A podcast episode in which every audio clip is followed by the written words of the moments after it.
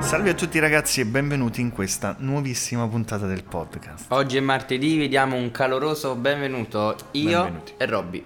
Benvenuti, benvenuti amici. Oggi parliamo di come realizziamo un sito web da zero, quindi tutti i passaggi che seguiamo per arrivare alla pubblicazione di un sito web completo in ogni sua parte. Oggi vi racconteremo tutto il flusso di lavoro dalla A alla Z, dal- dall'incontro con il cliente fino alla pubblicazione del sito. La prima cosa che facciamo è fissare un incontro con il cliente per definire quali obiettivi vuole raggiungere attraverso la progettazione di questo nuovo sito. Infatti il sito secondo noi non deve essere una moda, ma deve avere un obiettivo concreto, quindi può essere una vendita, può essere un obiettivo di lead generation, eh, di traffico su un prodotto specifico sul sito, eccetera. Quindi fissiamo questo incontro con il cliente in cui ragioniamo su queste tematiche e ci iniziamo a dare anche delle scadenze e una ipotetica timeline di lavoro in cui struttureremo varie fasi. La seconda fase che incontriamo per eh, la costruzione di questo sito è sicuramente la verifica del dominio. Quindi noi andiamo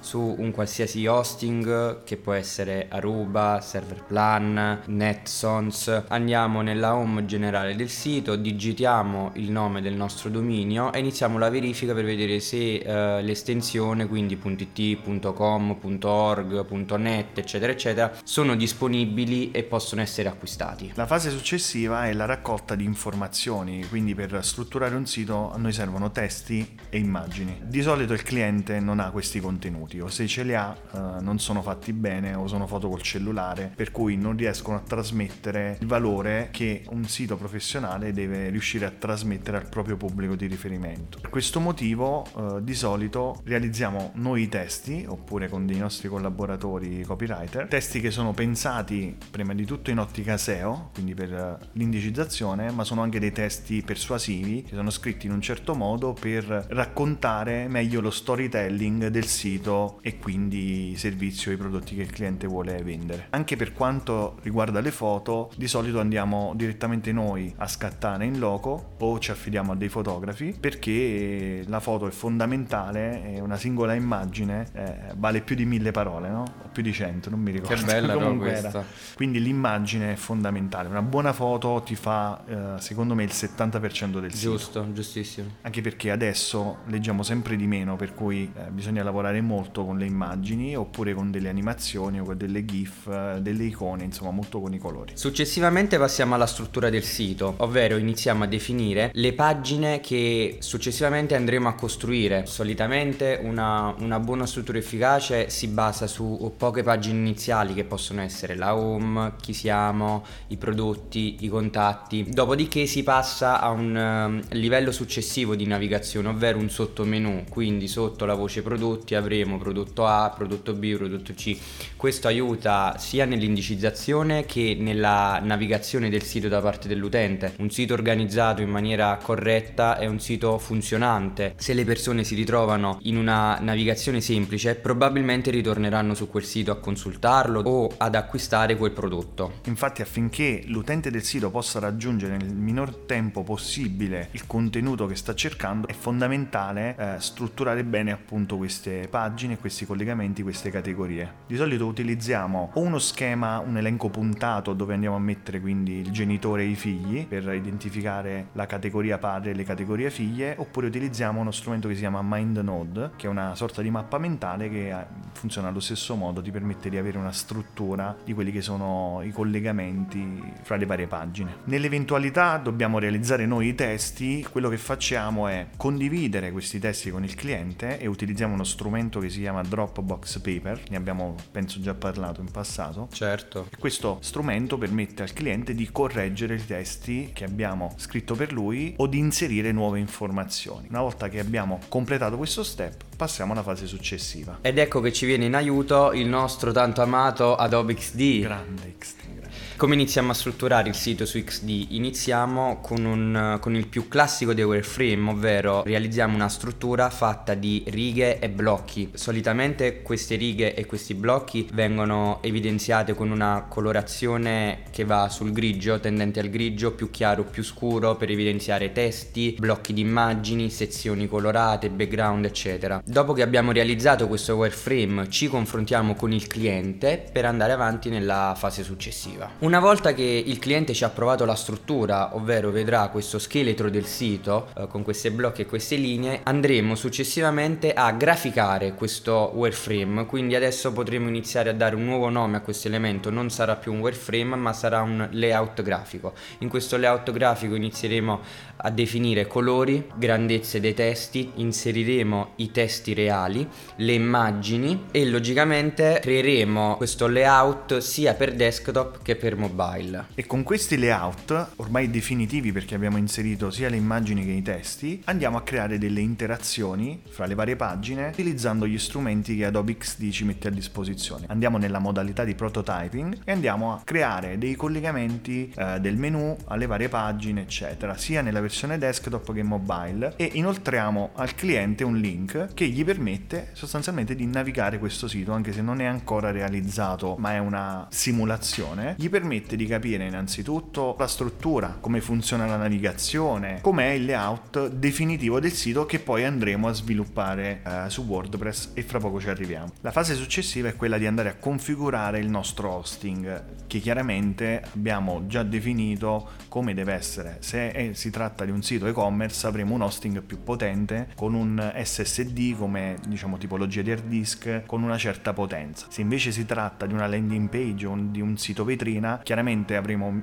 meno necessità di potenza e quindi il costo stesso dell'hosting sarà anche più basso. Questa cosa è importante soprattutto per le tasche del cliente, non tanto per noi. Di solito utilizziamo vari servizi di hosting eh, oppure a volte il cliente che già ha acquistato un servizio, quello che noi possiamo consigliarvi si chiama Netsons. Mi trovo molto bene perché l'assistenza è veramente veloce e ho anche il numero di cellulare del tipo dell'assistenza per cui lo prendo, lo chiamo e se ho un problema e sono molto molto kali deh anche i prezzi sono, sono, accessibili, forse leggermente più alti rispetto tipo ad Aruba, però chiaramente ne, ne, vale molto l'assistenza e il servizio in sé. Dopo aver fatto le configurazioni di base sull'hosting, andiamo direttamente dal pannello dell'hosting a installare WordPress, quindi una versione pulita di WordPress. Una volta che abbiamo installato WordPress è il momento di attivare la nostra versione in prima battuta free di Elementor e successivamente la versione Pro. È, è uno strumento che ci permette di costruire costruire il sito eh, come vogliamo. Partiamo da una pagina bianca e con una semplicità disarmante noi riusciamo a replicare il sito che abbiamo progettato su XD. Ci sono delle attività preliminari che facciamo e ora ce le facciamo spiegare al nostro Fabrizio. Quali sono le attività che facciamo Fabri?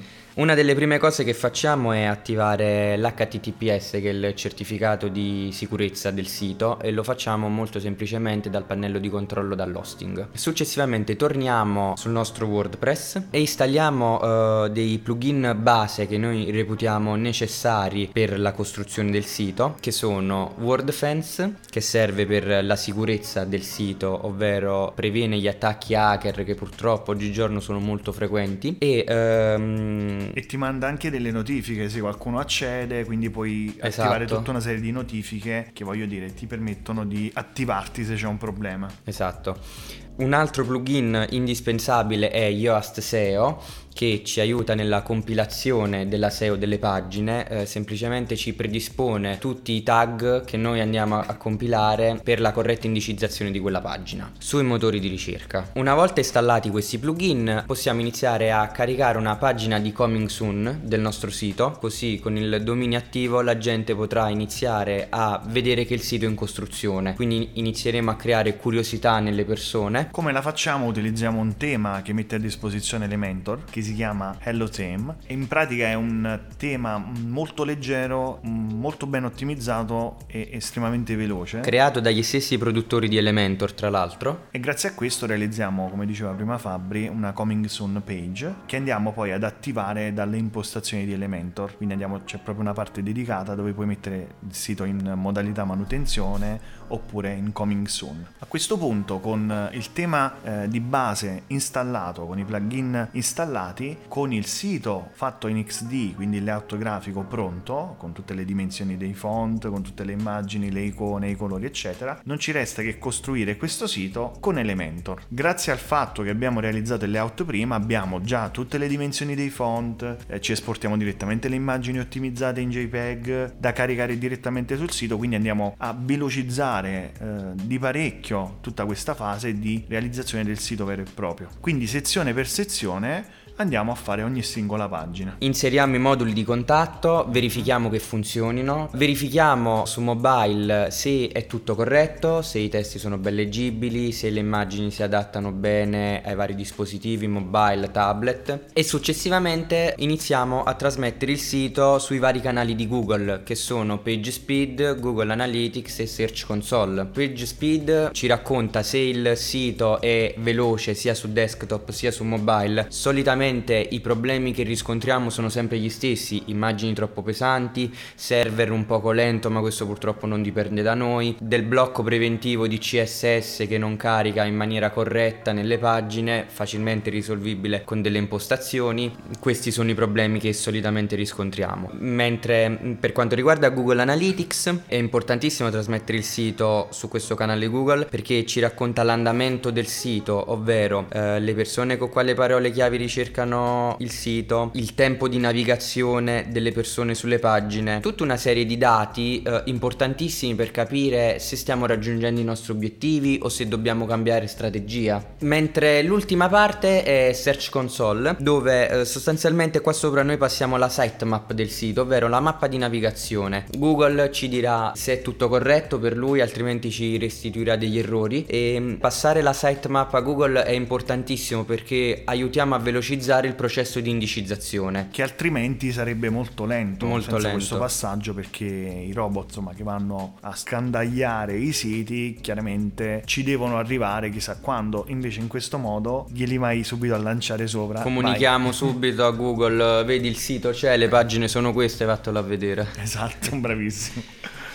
prima della consegna del sito andiamo a utilizzare il plugin che abbiamo inserito in precedenza che si chiama Yoast SEO, andiamo ad utilizzarlo per indicizzare al meglio le pagine del sito, gli articoli, inserendo i titoli corretti, la meta description, la frase chiave, insomma tutta una serie di operazioni che permettono appunto al sito di essere ben indicizzato sui motori di ricerca. Anche le immagini vengono ottimizzate per la SEO, infatti le rinominiamo in modo particolare per essere facilmente cercate. Andiamo andiamo a inserire la descrizione nel tag alt e un'altra piccola descrizione nel campo descrizione. Quando si clicca sull'immagine eh, su WordPress si apre una, una schermata e lì è possibile inserire ulteriori informazioni relative a quell'immagine. Infine ci incontriamo con il cliente, facciamo una bella presentazione del sito, la vediamo live eh, in tv, praticamente collegandoci con eh, il portatile, navighiamo insieme al cliente il sito, dopodiché se il cliente è soddisfatto, non ci sono modifiche da fare e non dovrebbe dovrebbero esserci perché abbiamo approvato in precedenza. E lo sarà quasi sicuramente. E quasi sicuramente lo dovrà essere così perché poi inseriamo anche nel contratto che se vuole nuove versioni del sito chiaramente saranno a pagamento. A quel punto mandiamo fattura di saldo e quando arriva il pagamento provvediamo a pubblicare il sito e a farlo sapere a tutto il mondo.